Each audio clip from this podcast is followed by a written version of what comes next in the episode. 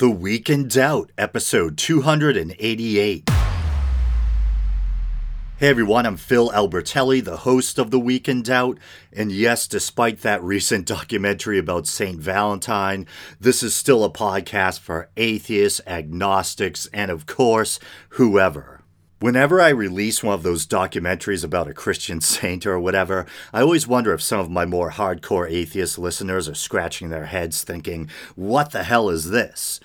Don't worry, I'm still a non believer. I just enjoy researching things like the history of the early church, the lies of. I can't believe that. I meant to say the lives of the saints, and I was about to say the lies of the saints possibly one of the greatest Freudian slips ever. Uh, but anyway, also, I see that Valentine's episode as a continuation of my History of the Holidays series that I started years ago with that brief history of Christmas special. But, uh, The Lies of the Saints would be a great name for like a compendium of falsehoods. But anyway, onward. Okay, before we begin, I'd like to thank Casey Breeden for liking the Week in Doubt Facebook page. Thank you, Casey. Much appreciated. I hunger for likes like Galactus hungers for planets. Anyway, let's get on with the show. So, this first topic is really going to be outside the usual wheelhouse of the show. Friend and listener Matthew Scharnweber wanted to get my opinion or analysis of the Childish Gambino video for This Is America. Now, the closest I usually get to listening to rap or hip hop, saying hip hop makes me feel so white, is uh, listening to bands like the Red Hot Chili Peppers or Faith No More, maybe occasionally some Cypress Hill, maybe a little bit of uh, Run DMC or LL Cool J way back in the day. But you get my point, not big into the genre. But I thought, why not? Matthew's a really good guy, and I like the idea of shaking things up a bit and doing something different here and there. So, no, you didn't nod off while listening. This isn't some weird dream. I really am about to offer a breakdown of a childish Gambino video. You kids in your hip hop, back in my day, Gambino was the name of a brutal crime family. Uh, so, this video actually first came to my awareness when I happened upon an article about how Alex Jones had supposedly been accusing Childish Gambino of doing some sort of quote unquote voodoo dance in his This Is America video. And maybe there was an embedded clip of the video in the article, but I remember seeing a clip and thinking how light-hearted the video looked. Childish Gambino, aka Donald Glover, is looking into the camera, smiling and dancing. The background dancers are all happy. But I didn't actually go back and watch the whole video until Matthew requested that I cover it on the show. So I sat down and started watching it. I'm like, okay, there's Childish Gambino, all smiley, like I remember. There's the backup dancers, everyone's happy, some dude sitting down playing the guitar, and oh no, out of nowhere, Childish Gambino shoots the guitarist in the back of the head, bloody exit wound and everything.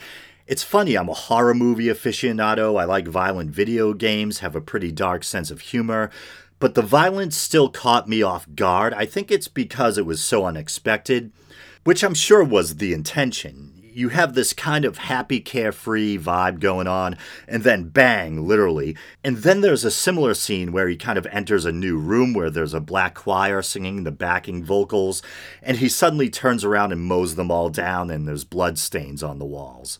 And I don't think it takes a rocket scientist to start putting the pieces together. I think the song slash video is obviously meant to be seen as a kind of commentary on American gun violence, the black experience, and the overlap, I suppose. And I don't think it was a coincidence that everyone shot in the video happened to be black. I think it was probably some statement about black on black crime and the social pressures that lead to it. There's those lines This is America, guns in my area, I got the strap, I gotta carry 'em. And the line, uh, black man, get your money. I personally had no problem with the violence portrayed in the video. I thought it was jarring but effective, and hopefully it will make people think. I'm sure, as usual, when you have the controversial use of violence in art, there'll probably be some people who don't get it, conservative fogey types who will complain about what they see as gratuitous violence, and young, immature people who juvenilely revel in the violence while missing the larger message. But yeah, coming from someone who's generally not into the genre, I liked the song and I really liked the video too. Once again, I thought it was very effective and thought provoking. Okay, so I think there's still plenty of show left, so let's move on to another story. Now, this is one that I've been joking around about with people online. I actually posted it to the Week in Doubt Facebook page. There's this clip that's gone kind of viral of a 22 year old pastor ranting about atheists.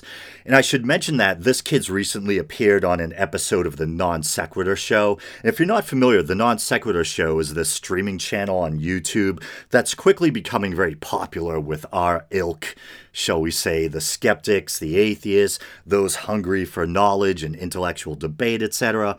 And I know I'm probably not doing myself any favors by promoting another show, but I'm a big fan and I highly recommend checking it out. They have interviews with scholars, flat earth and theism, debates, etc. Good stuff. Actually, I think listeners Jody Mack and Matthew have mentioned the non sequitur show to me. And in fairness, I have to say that this 20 year old pastor, in a way, comes off a little better during his non sequitur appearance than he does in this clip I'm going to play. That is until he starts talking about homosexuality and comes across like a bigoted, brainwashed fundy. So I might as well play the clip now. This time I'm getting it from this young pastor's own channel. Looks like his name is Matt Powell. And in the description, or Christ box as Creationist Cat would call it, it says excerpt from the sermon Creation, Cults, and the Two World Religions. Every atheist that has attacked me online is a heavy video game addict. They live in a total illusion, and without Christ, one day they're going to wake up in hell. All right, here we go. It's amazing. I, I, don't like to get on the subject of evolution with atheists because they just freak out. They're like, oh my, I can't believe you don't believe in evolution. Why would I? It's stupid. You have to actually defy science. Oh, it's scientific. Well, what about this? Oh, I never thought of that. Oh, I never really even crossed my mind. Because we live in a school where it's just fill in the blank. Already, there's, there's so much fodder. Evolution is stupid, doesn't really say why, gives this weird general example. Well, what about this? Oh, never thought about that. Um, this what? And then, uh, you know, I, I experience slips of the tongue all the time. So I'll probably, I'll give him the benefit of the doubt when he said uh, we live in a school, that maybe that was just, you know, some kind of brain glitch or slip. Fill in the blank, fill in the blank. They're not taught to, to logic. They're not taught to, to logic. I thank God I was in a home where I at least got taught how to logic. You kids and you know? your slang. And, and, you know what all these atheists have in common? You know, all they've been attacking us online. They put out a, a little two-hour documentary trying to expose the one pastor and I put out, and Brother Brandon put out a two-hour documentary. You know what all these atheists have in common? Video games. They all play video games. Bertrand Russell, Richard Dawkins, all known to be huge video game addicts. And, and Harry Potter, you get on their channel, they're in fantasy land. That's all they ever do. So a pastor accusing other people of being in Fantasyland. The irony is not lost on me. They can't think for themselves. They sit back and they drink Coke all day and sit behind a video game system and then They can't think for themselves, projection wonder why, oh, oh, you're crazy, Brother Powell, for believing in a creator. Oh, you're insane. No, you're crazy, and you need to get off the video game system, and somebody needs to preach to them the gospel of Jesus Christ, and so that they can be saved. That's what we need. And I'm sick and tired of these stinking video games messing with people. So there you have it. He's sick of these video games messing with people. I'm not even sure what the hell that's supposed to mean. Is he trying to say that Fortnite's turning everyone to atheists? I don't know. Uh, I'm almost tempted to go a little easy on him because he's only 22 years old. It's one of those things that makes me glad that YouTube didn't exist when I was in my teens or early 20s. Cringe City, man. But you know what I think is behind this rant? I think it's at least twofold. On the one hand, I think he was just pissed off or butthurt for being targeted online by atheists who may or may not have happened to have been gamers. Fair enough, I guess. And then on the other hand, I think he was probably groomed to be this in your face, yelling from the pulpit, fire and brimstone kind of preacher. So he thinks getting all worked up and going over the top is part of the job description. If you want to get a better understanding of this kid, definitely check out his appearance on the Non Sequitur show. In some ways, I think he comes off as more human and likable, and yet later in the show, as I said before, we get to see just how ugly and bigoted his fundamentalist religious beliefs really are. Maybe the kid will wise up with age, who knows. Uh, and so there was another story I wanted to quickly cover. I don't think it has anything necessarily to do with religion. I just found it amusing. And I actually first heard about it on the local news at work. So it's graduation season, and apparently this family wanted to get a cake to celebrate their kid's college graduation. Understandable. So they decide to go to this place called Publix, I believe. They submitted the order online, and I guess the algorithm had a problem with the Latin word cum, C U M, and summa cum laude. So uh, I guess it must have flagged the word or whatever. And when it came time for an actual employee to make or write on the cake, they replaced the word come with three dashes. And the first thing I thought of was how back in the day when I first started using iTunes, there was this medieval music ensemble I used to really like, and still really like actually, named Sequentia, and a lot of their songs have Latin titles. And I remember one specifically had the word cum, C U M, which I think is just a Latin preposition meaning with or something like that, right? But it had it in the title, and iTunes used to replace the U with an asterisk in the iTunes store and in my personal library. I think they eventually righted the situation, but I'll read a little bit from this article. Okay, so this is from the Washington Post, and it was published on May 22nd, so not that long ago. It's by Amber Ferguson. Saturday was Jacob Koscinski's big day. His whole family, many from out of town, saw the Charleston, South Carolina student graduate from his Christian based homeschool. Pro- oh, so this wasn't college. Forgive me for that mistake. This was his this was a Christian based homeschool program with a 4.89 grade point average and the coveted honor of summa cum laude. His mother, Cara Koscinski, organized a graduation party for her 18 year old son.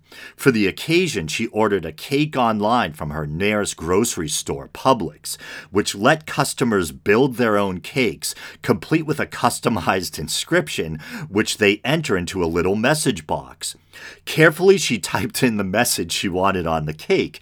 Congrats, Jacob, summa cum laude, class of 2018. Class of 2018. He was homeschooled. The Publix software was unhappy with the word come. In Latin, come is the proposition with, yeah, that's what I thought, as in summa cum laude, with the highest distinction.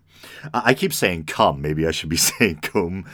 To the little box on the Publix website, however, the word meant something else, and its sophisticated algorithm alert for naughty words returned a little message that said, Profane special characters not allowed.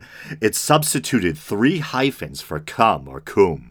Yeah, and so then um, I don't even know if the actual, you know, the human employee uh, knew what the original message was. Maybe this uh, censored version was just handed down to them.